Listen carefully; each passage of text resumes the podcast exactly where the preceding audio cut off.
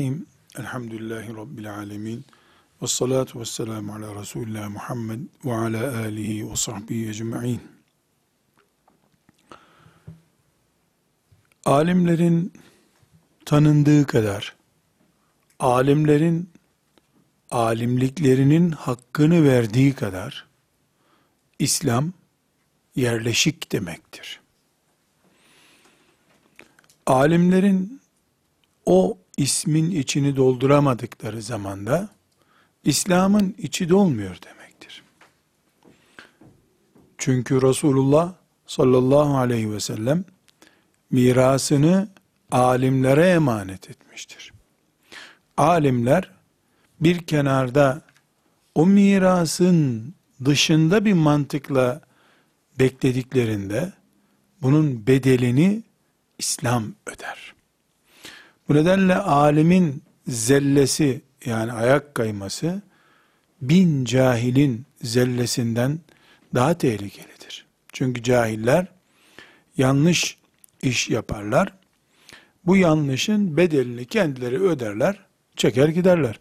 Ama ümmeti Muhammed'in alimleri bir hata yaptıklarında bu hatanın bedelini ümmet öder. Bir asır, iki asır, üç asır, belki kıyamete kadar devam edecek bir bataklıkta binlerce, milyonlarca insan sürünür. Burada e, bugün e, alimlerin özellikle dikkat etmesi gereken şeyleri bir ilim talebesi olarak zikredecek durumda değilim ama alimin psikolojisi diye bir başlık açmak yani gördüğümüz alimlerin üzerinde e, veya alimleri değerlendiren eserlerde gördüğümüz şeyleri e, izah ederken kullanacağımız bir uslup olarak e, bunu başlıklandırabiliriz. Alimlerin psikolojisi ya da alimin psikolojisi. Yani biz alim değiliz ama alimleri görüyoruz, alimler görüyoruz, gördük. E, alimin kim olduğunu Hatip Bağdadi'den dinledik. İbn Abdilber'den dinledik. Zehebi'yi görüyoruz, alimi tarif ediyor. İbn Cema'yı görüyorum, alimi tarif ediyor. Genellikle alimlerle ilgili e, çok şey zikredilir. E, ben bunların hepsini zikretmeyeceğim ama alim psikolojisi diye bir psikolojiden söz ettiğimiz zaman bu asırda özellikle bu teknoloji çağında ve insanların humanizmin etkisine bilerek veya bilmeyerek girdikleri için herkesin kendisini bir put yapmaya çalıştığı, e, çocuklara sen varsın başkası yok gibi bir eğitim dalgası verildiği bir zamanda bu zamanda peygamberlerin varisleri, Peygamber sallallahu aleyhi ve sellemin ilminin varisi olan alimin dikkat etmesi gereken birinci nokta öğrenciye alim sahip çıkacak artık. Suyuti'nin peşinde dolaşan talebe ordusunu hiçbir alim beklememelidir. Bu zamanda alim psikolojisi değişik bir psikolojidir. Bundan önceki dönemlerde bir alimin peşine takılabilsem, beni derslerine soksa veya filan alimin işte bir duasını alabilsem e, devri bitmiştir diyebilirim. Bitmiştir. Büyük ihtimalle de e, yeniden geri gelmesi büyük uzun yıllar alacaktır. Büyük bir yatırımı gerektirmektedir. Bu dönemin alimi talebesini toplayabilen alimdir. Talebesini toplayacak, talebe toplamanın savaşını yapacak. Elbette ilmin ve alemin vakarını koruyarak yapacak bunu. Yani çıkıp da gazetelere ilan verip o okutacağım talebeler arıyorum diyecek hali yok herhalde. Ama e, şunu da beklememeli bir alim. Yani nihayetinde ben e, alemim, ilim adamıyım icazet vereceğim. E, herhalde e, tabur tabur inşa, insanlar peşimden gelirler filan zannetmemeli. O dönemini insanlık bitirmiştir. İnşallah tekrar gelir ama insanlık neden e, gençlerin, alimlerin peşinde koştuğu dönemi bitirmiştir? Bu sorgulamayı yapmak istemiyorum. Hep kabahat halkın, cahillerin değil, alimler de demek ki e, bunu değerlendirememişlerdir. Adını, soyadını kullanmaya gerek yok bu nedenin. Talebe, alimin peşinden gitmiyor. Alim olmayı zeki, vasıflı gençler merak etmiyorlar. Buna özenmiyorlar. O zaman tıpkı e, insanların hidayet bulmaları için alimlerin din öğretmeyi vaci, vazife bildikleri gibi, bir vecibe olarak gördükleri gibi, aynı şekilde alimlerin okutacakları, ilimlerini miras bırakacakları talebeyi de kendileri bulmaları gerekiyor. Vakarını koruyarak, heybetini koruyarak koruyacak. Aksi takdirde e, bunu beceremeyen alimin e, herhangi bir şekilde miras bırakamadım, kimse gelip benim derslerime e, katılmadı diye bir şikayette bulunma hakkı yoktur. Burada alimlerin talebe bulamaması konusunu enine boyuna incelemek istemiyorum. Ama bilhassa Cumhuriyet idaresine geçildikten sonraki dönemde ama özellikle de e, meşrutiyet yıllarından sonra yani şöyle böyle bir 200 seneden beri hem hilafet diyarı Osmanlı topraklarında hem de e, Mısır gibi merkezlerde alimlerin insanları sadece talak hükümlerini öğrenmek için peşinde bulduklarını söyleyebiliriz. Evet İngilizler Mısır'da alimleri yıpratan bir kampanya başlattılar. Ama alimler İngilizlere destek olacak hatalar da işlediler. Usulü fıkıh hocalarımdan bir tanesi e, Mısır'da e, Ezher mezunlarından biriydi. E, onunla bu meseleleri müteala ederken e, böyle işte ilim, talebe filan bir şeyler anlattım. Kolu dikkatimi çekti. Böyle bir gömleği açıldı bir ara. Kolunda değişik böyle bir benek gibi bir şeyler var.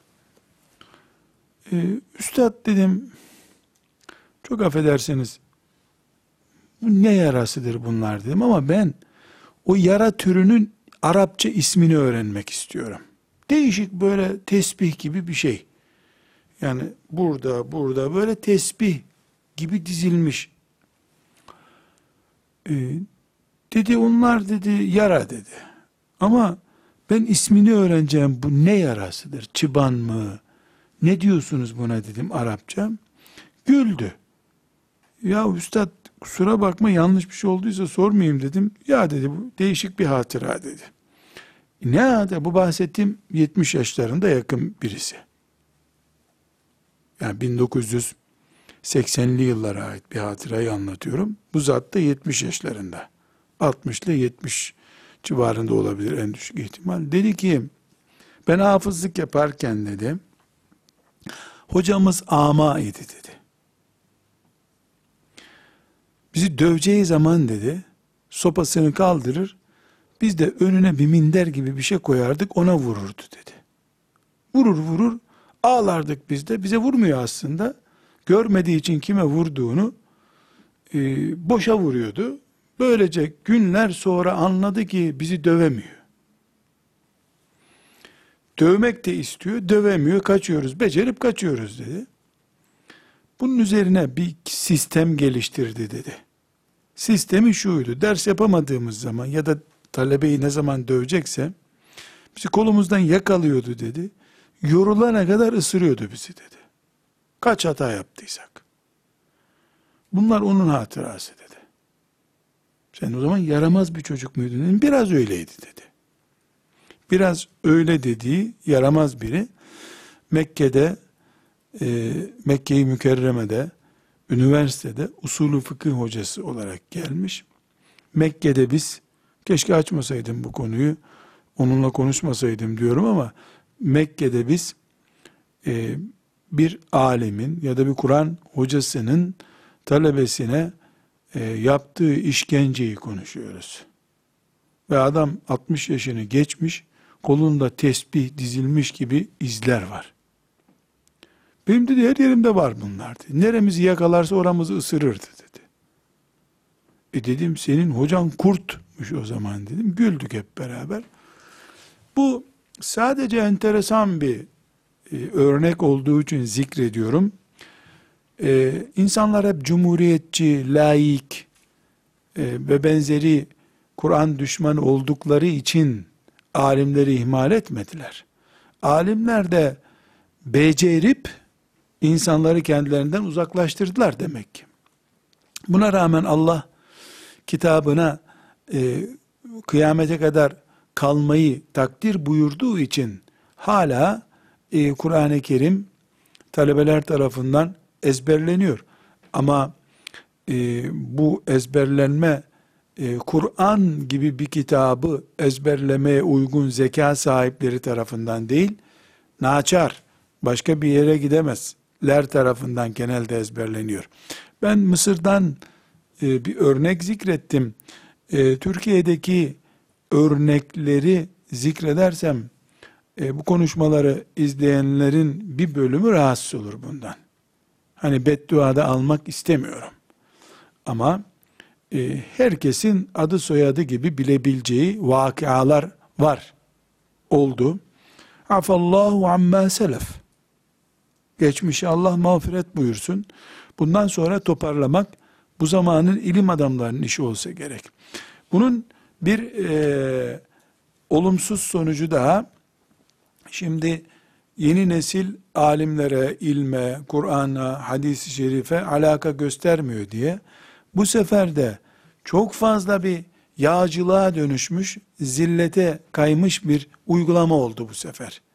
Aman gelsin talebe diye yedi yıldızlı otellerde, o otel gibi yerlerde burslar, ne istersen evlenmek dahil her şey bizden. Seni Avrupa'ya göndeririz, Ürdün'e göndeririz, Mekke'de haç yaptırırız.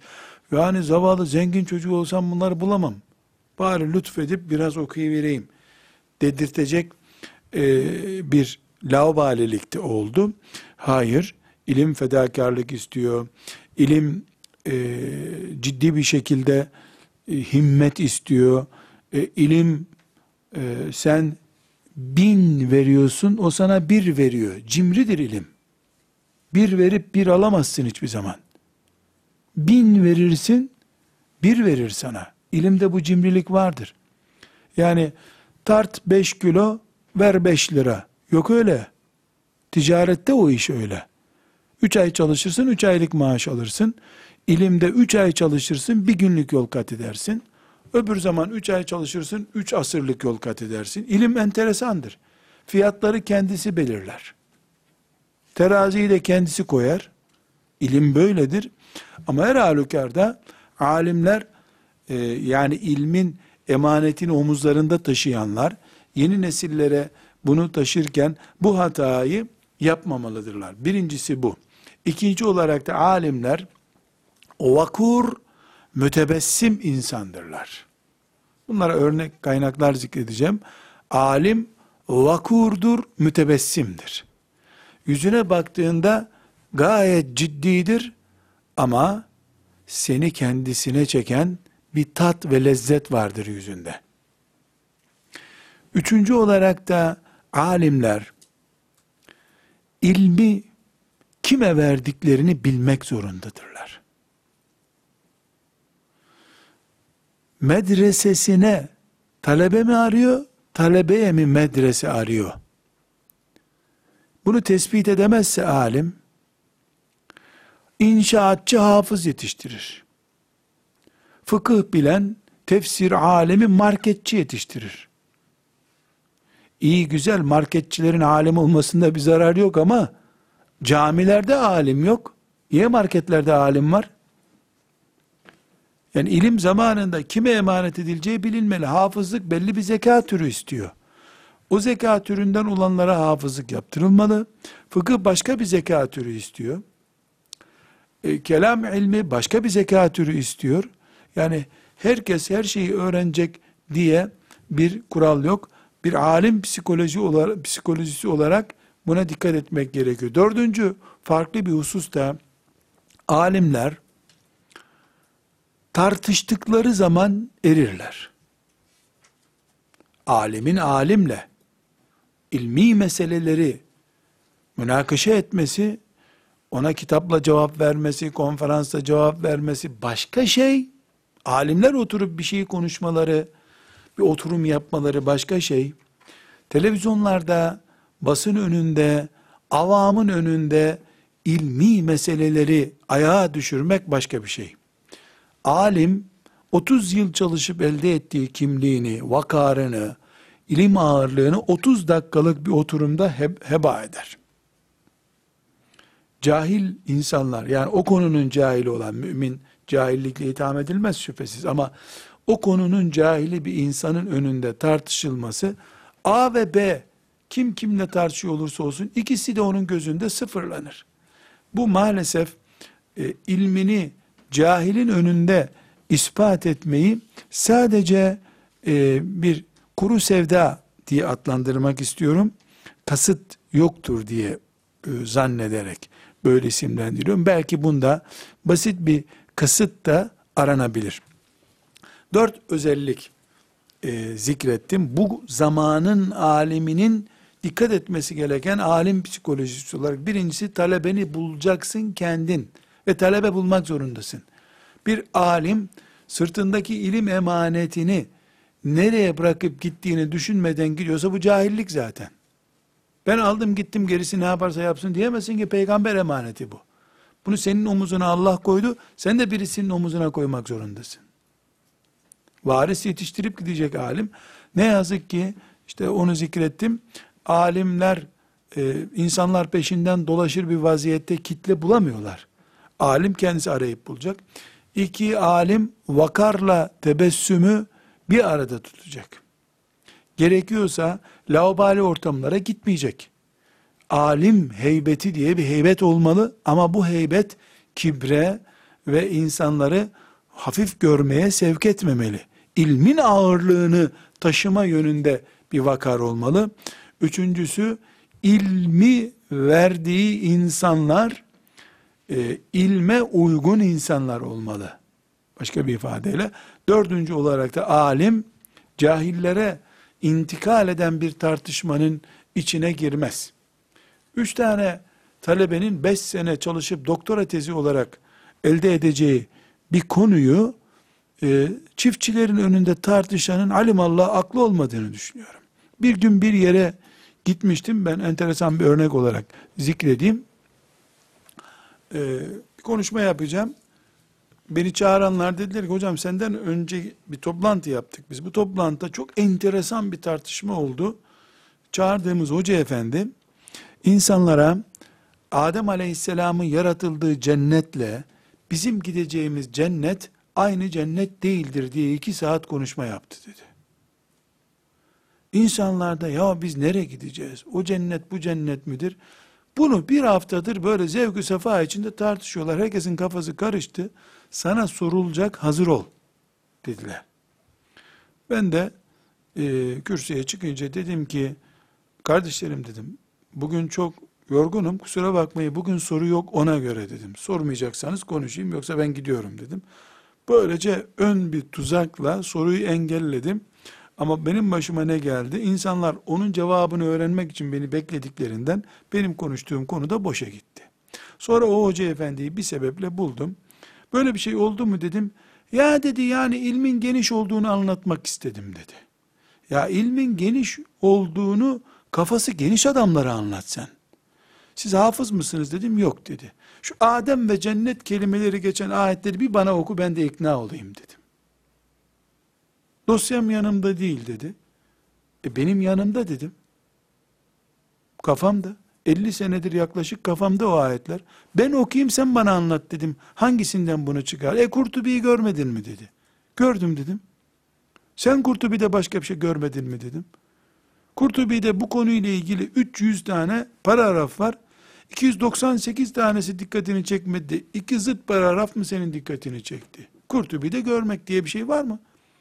İnsanları niye aklına göre konuşmuyorsun ki insanları diye bir rica ettim. Ya dedi o anda dalgınlık oldu filan. O da pişman olmuş. Ama alim insanların önünde tartıştığı zaman ilmine de zarar verir. Kişiliğine de zarar verir. İki üç kişi alkışlar belki. Bravo çok harikaydı. E fitneden hoşlanan birkaç kişi muhakkak bulunur. Biz birkaç kişi için değil Allah rızası için bir iş yapıyor olmamız lazım. Şimdi bu bahsettiğim dört özelliği e, hadis-i şeriflerle teyit etmek istiyorum. Cerir İbni Abdillah el-Beceli radıyallahu anh bu sahabiyle ilgili birkaç kere daha ismi geçti. E, bir e, hadis-i şerif var. Dedik ki alim talebesiyle ilgilenecek, talebesini bulacak, talebesine e, mütebessim olacak. Yani alemin bir karakteri var. Bukhari'de 3822. hadis, Müslim'de 2475. hadis, Tirmizi'de 3820. hadis, İbn Mace'de de 159. hadistir. Bu bahsettiğim Cerir İbni Abdillah radıyallahu anh isimli sahabi çocukken Peygamber aleyhisselamın dizinin dibine oturup e, şereflenmiş sahabilerden birisidir. Çok genç yaşta. E, diyor ki ma hacebeni Resulullah sallallahu aleyhi ve sellem munzu eslemtu ve la ra'ani illa dahik. Şimdi çocuk bir sahabi bu. Peygamber aleyhisselamı tanıtıyor. Ma hacebeni Resulullah sallallahu aleyhi ve sellem munzu eslemtu. Ben Müslüman olduktan sonra Resulullah sallallahu aleyhi ve sellem yanına girmemi hiç engellemedi. Beni her gördüğünde de muhakkak tebessüm etti. Şimdi bu e, Cerir radıyallahu anh belki 60 yaşındaydı bu hatırasını naklettiğinde. Yani Peygamber Efendimiz vefat etmiş, Kulefa-ı Raşidin vefat etmiş. Böyle bir tatlı e, sahabe hatırası olarak konuştuğu bir yerde e, yani peygamberi anlat dendiğinde yıllar geçirmiş. Mesela 10 seneye yakın zaman geçirmiş Mekke, Medine'de Resulullah sallallahu aleyhi ve sellem Efendimizle. Veya 8 sene neyse. E şimdi bu yıllar e, geçiyor.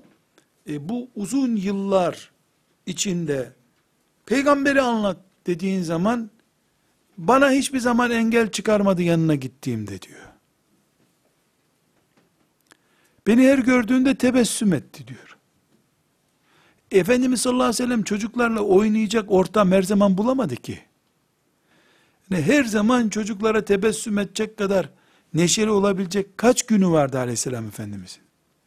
Ama önüne cerir bir genç olarak geldiğinde onu kendi dertleriyle karıştırmayıp kafasını tebessüm etmiş. O da Resulullah'ı her gördüğümde tebessüm etti bana diyor. Sanki Resulullah sallallahu aleyhi ve sellem Efendimiz hep tebessüm ediyordu. Olur mu canım hep tebessüm ediyordu? Hep tebessüm etmiyordu. Hep dişleri görünür vaziyette değildi. Ama bu çocuk onu öyle hatırlıyor. Önüne çocuk geldiğini, genç geldiğini, o genci tatlı karşılamak gerektiğini bilen bir muallimdir o. Sallallahu aleyhi ve sellem Efendimiz. Evde hanımına kızıp talebesinden intikam alan muallim değil hanımıyla cedelleşti. Mesela bu sahabi e, Tahrim suresinin indiği zamanlarda Efendimizin yanına uğramıştır büyük ihtimalle. Efendimiz sallallahu aleyhi ve sellem Tahrim suresi indiği günlerde çok huzursuzdu. Hanımları onu üzmüşlerdi, huzursuzdu. Ama Cerir bunu hissetmemiş. Evet bu ayrıntıyı bilmiyoruz biz ama e, ve la ra'ani illa dahik.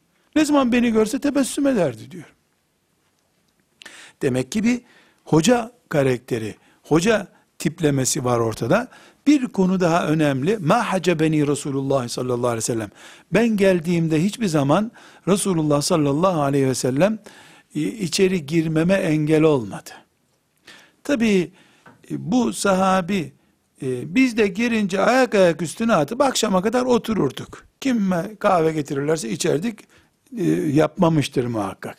Gelip mübarek elini öpüp feyiz kapıp çıkmışlardır dışarı. O da nasıl olsa bunlar çıkacak diye e, çocuklar doluyum sonra gelirsiniz dememiş hiç. Yani bir kapıcı engeliyle karşılaşmadığını söylüyor. Ama gelip saatlerce meşgul ettikleri de vaka değil. E, burada muallim tipi, alim tipi, e, Müslümanın gencine, ihtiyarına kapısını kapatmayan tiptir. Müslümanlar da alimin, alimliğinin, ilminin ümmete ait olduğunu, dolayısıyla bir alimin yanında iki saat oturup çay içeceğim numarasıyla hikaye anlatı, karısıyla kavgasını anlatıyor, ticaretini anlat diye alimi iki saat meşgul ettiği zaman bütün ümmetten iki saat çaldığını düşünüyor olması lazım. Eğer bu alim ümmetin alimi ise bu alimin vakti ümmetin vaktidir. Bu alimin ilmi ümmetin ilmidir. Bu alim ümmetine miras bırakacaktır. Her gelen karısıyla kavgasını iki saat anlattığı bir alim, e ne edecek, ne zaman vakit, ne zaman ilmiyle meşgul olacak, talebesini ne zaman okutacak? Her halükarda e, alim insanlar ümmete kapılarını kapatamazlar. Çünkü mahace beni Resulullah sallallahu aleyhi ve sellem munzu eslemtu. Müslüman olarak önünde bulunduktan sonra bana kapısını kapatmadı diyor. Bu da gidip sofrasıyla, yemeğiyle, eviyle oturup orada beklememiş. Bir edep ve bir anlayış ortası bulunmuş demek ki. Sallallahu aleyhi ve sellemin zamanında.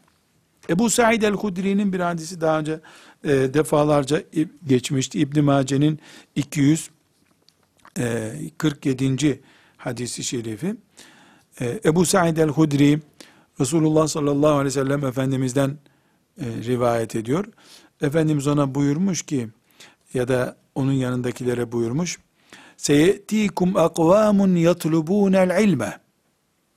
Size il, ilim isteyen talebeler gelecek. Çünkü siz Resulullah'ın sahabilerisiniz. Din öğrenmek için gelecekler. Fe izâ ra'aytumuhum onları gördüğünüz zaman fekulu lehum onlara deyin ki marhaban marhaban bi vasiyeti Resulillahi sallallahu aleyhi ve sellem.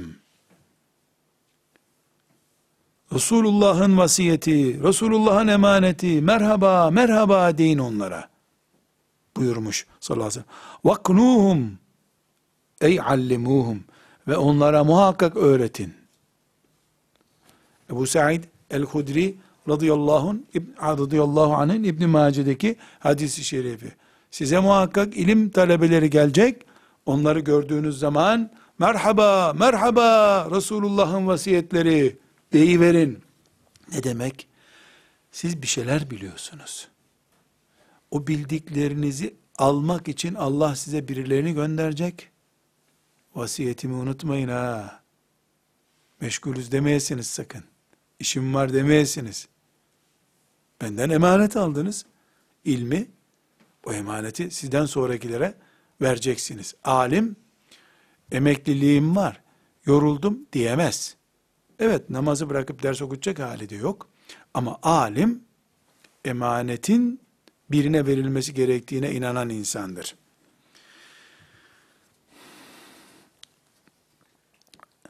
Ebu Harun el-Abdi diye bir zat tabiinden diyor ki Ebu Said el-Hudri'nin e, yanına e, giderdik. Bize derdi ki diyor. Bu da de Tirmizi'de 2650. hadis. İbn Maci'de yine 249. hadistir. E, bu önce hadisi rivayet ediyor Ebu Said el-Hudri. Sonra Ebu Harun el-Abdi de bu olayı ondan dinleyenlerden biri. O da diyor ki Ebu Said el-Hudri'nin yanına giderdik. Talebe olarak otururlarmış. Bir tabii sahabinin yanına gidiyor. O da bize derdi ki merhaben bi vasiyeti Resulillahi sallallahu aleyhi ve sellem. Resulullah'ın e, vasiyeti olan gençler merhaba merhaba derdi bize diyor. Bir sahabi Resulullah bize böyle emretti diyor. Tabii de şahit oluyor böyle yapardı bize diyor. Alim pratiği. Enes İbni Malik radıyallahu anh'ın İbn Mace'de 224. hadis-i şerif bu. Ee, çok e, önemli bir nokta. Dedik ki ilmi kime verdiğini iyi düşünecek alim. Medrese kapanmasın diye talebe okutmak yok. Ehline okutmak var. Ee, İbn Mace'nin bu hadisinde Enes İbn Malik diyor ki talabul ilm Resulullah sallallahu aleyhi ve sellem efendimizden rivayet ediyor. Talabul ilmi feridatun ala kulli muslimin. İlim öğrenmek her Müslümana farzdır. İlim öğrenmek her Müslümana farzdır. Tabi farz olduğunun miktarı var. Bir kuralı zaten bunu hepimiz biliyoruz. İlim öğrenmek farzdır. Her Müslümana farzdır. Fakat bu hadisin hep bu kadarını cuma hutbelerinde dinleriz. Bu hadisi eksik okumak vebaldir. Devamında ne buyuruyor Efendimiz? Ve vâdi'ul ilmi inde gayri ehlihi ke mukallidil hanaziri el cevhara vel lu'lu'e vel zehebe. İlim öğrenmek her Müslümana farzdır. Hadisin birinci paragrafı. İrin ikinci paragrafı ehli olmayana bir ilmi öğretmek, domuza mücevher, inci, altın kolye takmak gibidir. Domuza mücevher gerdanlık takılır mı? Ne kadar zıt bir iş bu. Ehli olmayan birine e, layıkı değil. Bu bunun kıymetini bilemez. Zekası kaldırmaz, çevresi kaldırmaz, istemiyor. Buna rağmen medrese kapanmasın diye yahut da işte babası zengindir diye bir sebeple e, ben işsiz kalmayayım diye öğretiyorsun. Domuza mücevherden kolye takmış gibi oluyorsun. Buradaki benzetme zekası olmayan yanlış bir talebeye e, domuz deme benzetmesi değil. Domuza hak etmediği bir şeyi verme yönünden bir benzetme var. Bir at veya bir kedi olabilir çünkü evcil ve sempatik bir hayvan. Hadi ona altın kolye taktın diyelim hadi. Ama domuz hiçbir zaman ehil değil. İnsanlarla bir arada yaşamayacak. Ona e, pırlantadan e, bir elmastan bir kolye yapıp takıyorsun. Bu bir vebal. Yani bu domuzu domuz zaten böyle bir şeyden hoşlanmaz. Dolayısıyla ilmi ehline emanet etmek lazım. Hele Kur'an-ı Kerim'i, hele hadis-i şerifleri kesinlikle e, onun kıymetini bilmeyecek, o yükü taşıyamayacak birisine asla emanet etmemek gerekir. Bunu da bu hadis-i şeriften anlıyoruz. Biraz önce e, alimler neden ilim varislerini kendileri e, yetiştiremediler sorusuna e, cevap verirken e, bir miktar işaret ettim. Yani maalesef e, bizim memleketimizde bilhassa e, harf inkılabından sonraki dönemde imanımız gitmesin, nesil kafirleşmesin diye büyük bir himmet kampanyası başladı. Allah o kampanyayı yapan alimlerden, davetçilerden, onlara hizmet edenlerden razı olsun. Ne kadar muhteşem ve güzel bir şey yaptılar. Fakat bilhassa e, 50'li yıllardan sonra e, biraz ipler gevşeyip rahatlama ortaya çıkınca e, imanını kurtaralım insanların diye herkese elif cüzü öğretme ve herkese gusül abdestini, kelime-i şehadeti öğretme düzeyinden herkese hafız yapma, herkese fıkıh öğretme, herkese Arapça öğretme seviyesine taşındı. Dolayısıyla e, kamusal bir görev, kamusal bir görev aslında kamuya taşıttırılmayacak kadar ağır bir yük olarak algılandı. Yani hafızlık bir defa fıkıh kitaplarında her şehirde bir hafız olması farz-ı kifaye düzeyinde yeterli deniyor. Bütün şehirlerin hafız olacağı şekilde kampanyalar e, yapıldı. Bunun bedeli de işte sözünü ettiğim şekilde insanların yapamayacaklarıyla yapacakları, taşıyabilecekleriyle taşıyamayacakları aynı şekilde bu yükün altına sokulunca insanlar nefret ettiler bu sefer. Ee, çocuklarını Kur'an-ı Kerim öğrenmeye teşvik etmediler. Başka bir iş yapamayacak olanlar hep Kur'an-ı Kerim'e verildi. Onların içine çok zeki yapabilecek biri konunca da 3-4 ay sonra da onlar gibi oldu. Büyük bir taktik hatası. Tabi bunu ulu orta konuşunca bu hatada payı olanlar ciddi bir şekilde rencide oluyorlar. Ee, bu sefer itham ediyorlar. Kim adına konuşuyorsunuz bunu diye. Ümmetimiz adına konuşuyoruz. Ee, burada bir hata var. Madem öyle hata yok, eğer yoksa hata, on binlerce e, Kur'an kurslarında kalmış on binlerce talebe nerede? E, yani şu anda Türkiye'de 25 bin civarında zannediyorum Kur'an kursu var. Her birinde 5 tane talebe olsa, bir 100 bin kişinin sokaklarda Kur'an ehli olarak dolaşıyor olması lazım. Her sene on binlerce mezun çıkıyor bunlardan. Nereye gidiyor bunlar? Bu muhasebeyi başta Diyanet İşleri Başkanlığı, sonra Diyanet personeli, daha sonra İslam hizmeti önderleri, hoca efendiler, alimler tefekkür etmeleri lazım diye konuşuyoruz. Allah geçmişimizi mağfiret buyursun. Afallahu amma selefte olduğu gibi e, geleceğimizi de ıslah etmeye bizi muvaffak kılsın. Burada çok e, alime ilmini uzmanına emanet et tavsiyesini yaparken çok güzel, e, harika bir örnek var. E, Sahnun, bunu zannediyorum bir iki kere daha zikrettim. Sahnun diye bir alim var. Bu Sahnun, Maliki mezhebinin İmam Malik'e yakın dönemine ait önder alimlerinden biri rahmetullahi aleyh. İmam Malik servetini e, bugünlere kadar taşıyan kalem sahiplerinden birisi.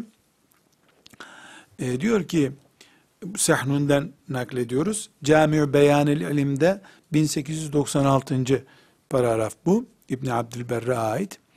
Malik bin Enes, Abdülaziz bin Ebi Seleme, Muhammed bin İbrahim bin Dinar ve birkaç kişi daha İbni Hürmüz denen alim zatın yanında bulunuyorlardı. Yani Malik bin Enes, Sahnun'un hocası, Abdülaziz bin Ebi Seleme, Muhammed İbni İbrahim ve filan filan filan işte 10 kişi daha diyelim. İbni Hürmüz'ün yanında oldu. İbni Hürmüz yaşlı başlı tabiinden işte büyük bir zat. İmam Malik ile Abdülaziz soru sorduklarında cevap veriyor. Hürmüz. İbni Hürmüz cevap veriyor. Malik bin Enes'in ve Abdülaziz'in dışındaki biri soru sorduğu zaman cevap vermiyor, susuyor. Bir gün İbni Dinar, yani bu İbni Dinar'a da cevap vermiyor. Şimdi beş talebe düşünün, İbni Hürmüz gibi bir alemin önünde oturmuşlar. E, İbni Hürmüz'e ders soruyorlar. Malik sorduğunda cevap veriyor. Abdülaziz sorduğunda cevap veriyor. İbni Dinar sorduğunda cevap vermiyor. İbni Dinar bunlar rahatsız olmuş. Demiş ki, yani bir mesele mi var burada? Malik sorduğu zaman cevap veriyorsun. Abdülaziz sorduğu zaman cevap veriyorsun. Ben soruyorum cevap vermiyorsun. Demiş. İtiraz gibi veyahut da hakkını arar gibi bir soru. O da demiş ki İbni Hürmüz, Doğru söylüyorsun yavrum demiş. Sen sorunca cevap vermiyorum demiş. Nedenine gelince görüyorsun çok yaşlandım. Ben artık yaşlı hükmündeyim. Ve aklımın da yaşlandığını düşünüyorum. Bu yaşta ben artık yanlış söz söyleyebilirim. Şu Malik'le Abdülaziz dediğin adamlar yanlış söylediğim zaman onu tartacak kafaları var. Sen de öyle bir kafa görmüyorum. Sana bunu söylesem sen benim yanlışlarımı da doğru gibi kaydedersin. Onun için ilmi sana emanet edemem kusura bakma demiş. Rahmetullahi aleyh. İşte alimden söz ediyoruz. Ben anlamam ben sorusuna cevap verdim diyemezsin. İnternette ulu orta derin meseleleri konuşamazsın. Televizyona her meseleyi taşıyamazsın. Bu İbn Dinar bugünkü bizim gibilerin Onun yanında adı anılamayacak kadar ilim sahibi bir adam üstelik. Öyle İbn Dinar ulu orta birisi de değil. Ama Malik bin Enes'le e, Abdülaziz İbn Ebi Seleme ile kıyas etmiş onu İbn Hürmüz. Bakmış ki İbn Dinar öyle o kadar onlar gibi değil. Şimdi Allame-i Cihan İbn Dinar zaten. Bu ciddi bir şekilde bir alimin ilmi kime vereceğini ölçerek, tartarak vermesinin gerekliliğinin örneği. Malik soruyor, böyle böyle diyor. Öbürü soruyor, cevap yok. Niye bana cevap vermiyorsun diyor. Sen benim yanlışımı da kabul edersin diyor. Bu Malik yanlış kabul etmez bir adam diyor. Nasıl? E geçenki derste böyle dememiştin diyecek. 20 senedir ben seni dinliyorum sen böyle niye dedin şimdi diyecek. Sen onu diyecek kapasitede değilsin diyor. Belki de çok uslu terbiyeli biri olduğu için ona karşı çıkmış. Sen çok terbiyeli birisin hocam ne derse doğrudur dersin. Onu da razı değil demek. İtiraz eden bu yanlıştır diyebilen bir talebe istiyor demek ki karşısında. Evet. E, demişti ki alim ulu orta tartışmayacak. Ebu Umame bir hadis rivayet ediyor. Tirmizi'de 3253. hadis-i şerif, İbn Mace'de 48. hadis-i şerif. Ee, bu hadis-i şerif hem alimlere hitap ediyor hem de alimlerin peşinden gidecek Müslümanlara da ışık gösteriyor. Ebu Umame radıyallahu anh'ın rivayetiyle. Efendimiz sallallahu aleyhi ve sellem buyuruyor ki bir kavim yani bir toplum hidayet üzere iken sapıttılarsa sonradan muhakkak tartışmaya bulaşmışlardır.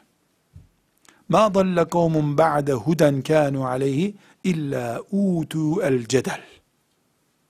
Sonra da Efendimiz sallallahu aleyhi ve sellem Zuhruf suresinin 58. ayetini okumuş. Bakın buraya diye. Ma darabuhu leke illa cedela belhum kavmun hasimun. Bundan anlaşılıyor ki sıradan insanlar bile ulu orta din konusunda münakaşa eder, vakit harcarlarsa bu ellerindeki hidayetin gitmeleri gitmesine, dalalete düşmelerine neden olabiliyor. Ya alimler oturup tartışırlarsa, alimler avamın önünde ömür çürütürlerse tartışmakla, e bunu nasıl yorumlayacağımızı bile bilemeyiz. Bu sebeple alimlerin ulu orta tartışmasını din bakımından, dinin geleceği bakımından sakıncalı buluyoruz.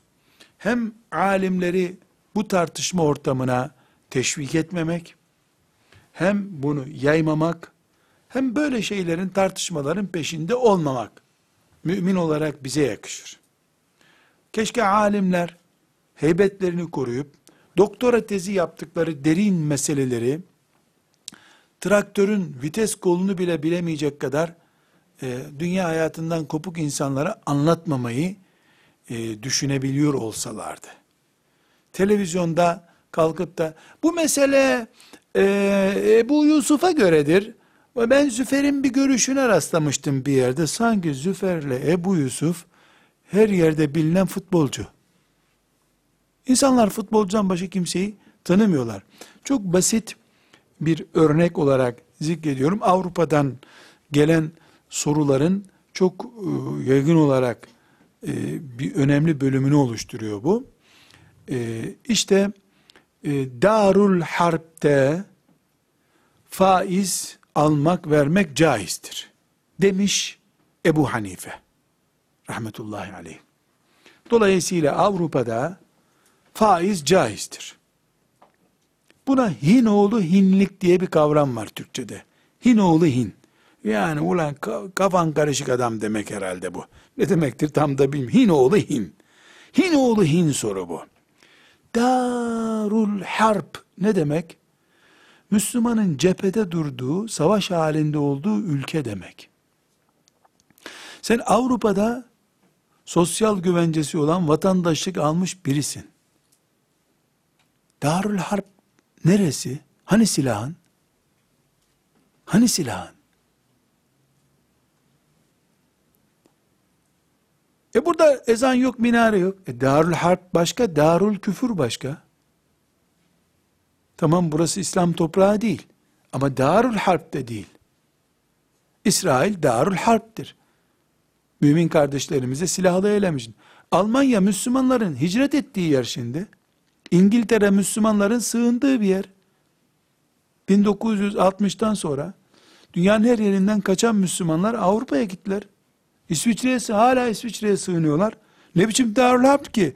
Ezanlı diyarlardan oraya kaçılıyor. Laf oyunu yapılıyor burada. Allah'ın en büyük haramlarından biri kılıflandırılıyor. Buna zulümdür bu. Mümine zulümdür, şeriata zulümdür. İki, Ebu Hanife rahmetullahi aleyh böyle bir iştihat yapmıştır. Neden? Çünkü faiz ezmektir. Ezmek olduğu için öbür tarafı Allah bunu haram etmiştir. Darül Harp'te savaş yapıyorsan sen eğer, kurşunla da öldürüyorsun nasıl olsa bu adamı, borç ver sömür adamı. Eğer böyle bir yöntem bulabiliyorsan, ezilsin adam karşında, pes etsin. Avrupa'da bir bankadan ev kredisi aldığın zaman, bu ev kredisi seni mi eziyor, Alman bankasını mı eziyor? Hiç görülmüş mü bir banka faizli kredi verdiği için ezildi, kapandı. Bankalar bununla yaşıyor zaten. Vampire kan veriyorsun, ölsün diye. E vampir kanla yaşıyor zaten. Yani henüz bir cümlenin başını dibini anlayamayacak insanlar Allah'ın şeriatının en büyük haramlarından bir tanesini çiğneyecek bir gafletin içine düşüyorlar. E bunu da üstelik Avrupa'da ulu orta binlerce kişinin bulunduğu salonlarda söylüyorlar. E bu en iyimser ifadeyle bir cahillik olarak kabul edilebilir. Allah hepimize mağfiret buyursun deriz. Sadece e, bir örnek olarak zikrettim. Sizler inşallah ilim talebeleri olarak bu bunu bir örnek diye dosyalarınıza koyun. Yani çok derin bir mesele. Bunun bir altyapısı var. Evet Ebu Hanife'nin böyle bir görüşü var. Ama her şeyden evvel Hanefi mezhebinin görüşü bile değildir bu. Hanefi mezhebinde bile böyle amel edilmiyor. Ebu Hanife'nin mübarek iştihatlarından biri olarak kabul ediliyor ki servetimizden bir tanesidir bu. Yani yeri gelir bunu kullanırız. Ee, yani nasıl Osmanlı'yı borç batağında bitirdiler. İnşallah İsrail'de borç alarak bitebilir bir gün elimizde. O gün Ebu Hanife'nin bu görüşünü kullanırız. İştihatlar bunun için zaten rahmettir. İhtilaf ile beraber.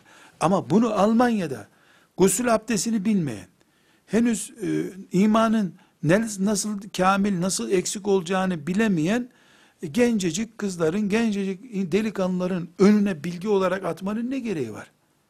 Sadece insanları dininden soğutmak, daha gevşek bir Müslümanlık yaşamak için alet olmuş oluruz şeytana. Maazallah. Bu, bu sebeple bu tip hatalara düşmememize yardım etsin diye bunu zikretmiş oldum. Burada Hatip Bağdadi'den bir hatıra naklederek bu konuyu bitirmek istiyorum. Şundan dolayı şimdi alimler tenkit etmek, alimleri vesaire filan bir sürü başlıklar açtık. Allah'tan haya ediyorum. Ee, onlardan da haya ediyorum. Yani sanki böyle biz burada e, çok hepsi hata yapıyordu da tutuklandılar da işte böyle bir film izler gibi çok rahat konuştuk. yani bu bahsettiğimiz şeyler 100 senede bir, 200 senede bir ya çıkmış çıkmamış tarih boyunca Hindistan'da bir tane bulunmuş, Bağdat'ta iki tane bulunmuş belki. Nadirattan şeyleri konuştuk. Şundan çekiniyorum sanki alimlerin e, ümmeti Muhammed'in gözündeki heybetlerini azaltmış, çok yanlış iş yaptılar, vay vatan hainleri der gibi e, olmasın istiyorum.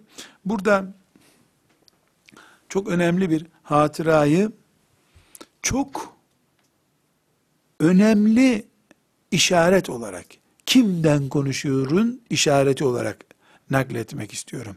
Hatip Bağdadi, Cafer bin Derustevey, Durustevey veyahut da isimli bir zattan naklediyor. Ee, bu zat Ali İbnül Medini'nin Ahmet bin Hanbel'in üst kadrosundan Yani 200 yıllarına ait bir hatıra bu. Hicretin 200. senelerine ait bir hatıra. E, dolayısıyla İmam Buhari'den de önceki döneme ait bir hatıra. Tekrar ediyorum, konumuzda çok ilgisi yok. Ama biz kime alim diyoruz? Kimdir bu andığımız insanlar?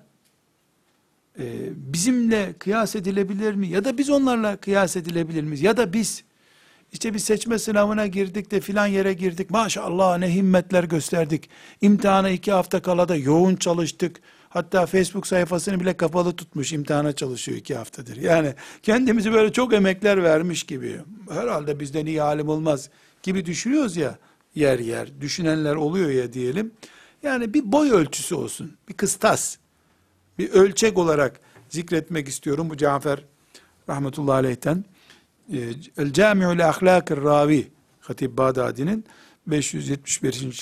sayfada benim paragrafımda, benim baskımda ee, diyor ki Kunna na'khudul meclise fi meclisi Ali ibn'il Medini vaktel asril yevme li meclisi gadin yarın sabah namazında Ali İbnül Medini'nin dersine katılabilmek için Ali İbnül Medini kim? Ahmet bin Hanbel'in kadrosundan yani hoca kadrosundan e, hadis dersi okutuyor. Talebeler gelip oraya katılmak gerekiyor. Caminin bir köşesinde okutuyor. Sabahleyin ders verecek İbnül Medini. Sabahki derse katılabilmek için önceki gün ikindi namazından itibaren orada otururduk. Yer kalmıyordu çünkü. İkindi namazından sabah namazına şimdi kaç saat var? Sabah namazının 6'da olduğunu kabul edelim. İkindi namazı da 5'te oluyorsa demek ki 11 saat önceden oturuyor. Derse oturuyor. Ama bitmedi. Bu Cafer İbni Durustevey naklediyor. Bunu neden yapıyormuş? Hocayı duyacağı kadar mesafede yer kalmıyor. E hoca en fazla 100 metrede sesi duyulacak. E 100 metrelik mesafe 2-3 bin kişi kapatıyorlar. O 2-3 bin kişilik mesafede daha ses duyulmuyor. Hoparlör yok, bir şey yok. 1200 sene önceki hatıralar bunlar. Şimdi bakın ne diyor. Ra'eytu şeyhan fil meclisi bir hoca yani büyük yaşlı bir adam gördüm bir kere. Yebulu fi taylesanihi ve yudricu taylesane hatta feraga mekafete en yu'gade mekanehu in kâme lil bevl. Yaşlı adam idrarı gelmiş. Çişi gelmiş. Şimdi kalkıp gitse hemen birisi gelecek onun yerine oturacak. E bu sefer dersi kaçıracak. E hoca ders anlatıyor. MP3 kayıt da yok. Ne yapıyormuş? Hırkasını çıkarıyormuş. Hırkasını rulo yapıyormuş. Ağacın dibinde, dersin dibinde hırkasına idrarını yapıyormuş. Hırkasını da yere koyuyor. Yani hırkayı sünger gibi kullanıyor. Çocuk bezi gibi kullanıyor diyelim. Ya da hasta bezi var ya şimdi. Hasta bezleri var. Hasta bezi gibi hırkasını yapıyor. Ders bitince alıyor hırkayı kaçıyor. Gidiyor. Sadece Ali İbnül Medini'nin dersini kaçırmamak için. Bu din, bu adamların hırkasını, çişini yapmak için kullanıyor ama Ali İbnül Medini'nin dersini kaçırmıyor. Ciddiyetini gösteren adamlar sayesinde. Resulullah dedi ki diyoruz bugün doya doya. Birimiz çıkar da hırkasına çişini yapan bu adamları ulu orta kılleti edep ile anarsak mahşer yerinde bu adamlarla karşılaşamayız. Bu adamlar lise giriş sınavına hazırlanan talebeler değiller. Şarkıcı seçme yarışmalarına da katılanlar değil bunlar. ümmeti Muhammed'in hadisi alimleri. Kim bilir o adam 60 yaşında mıydı? Şeyh diyor çünkü. Şeyh Arapçada 60'ın üstündeki sakalı beyazlamış adama deniyor. Yani 60-70 yaşında adam Ali İbn Medine'nin dersine oturmuş. Ancak kulaklarının duyacağı yerde ihtiyar adam çişi gelmiş. İdrarı gelmiş.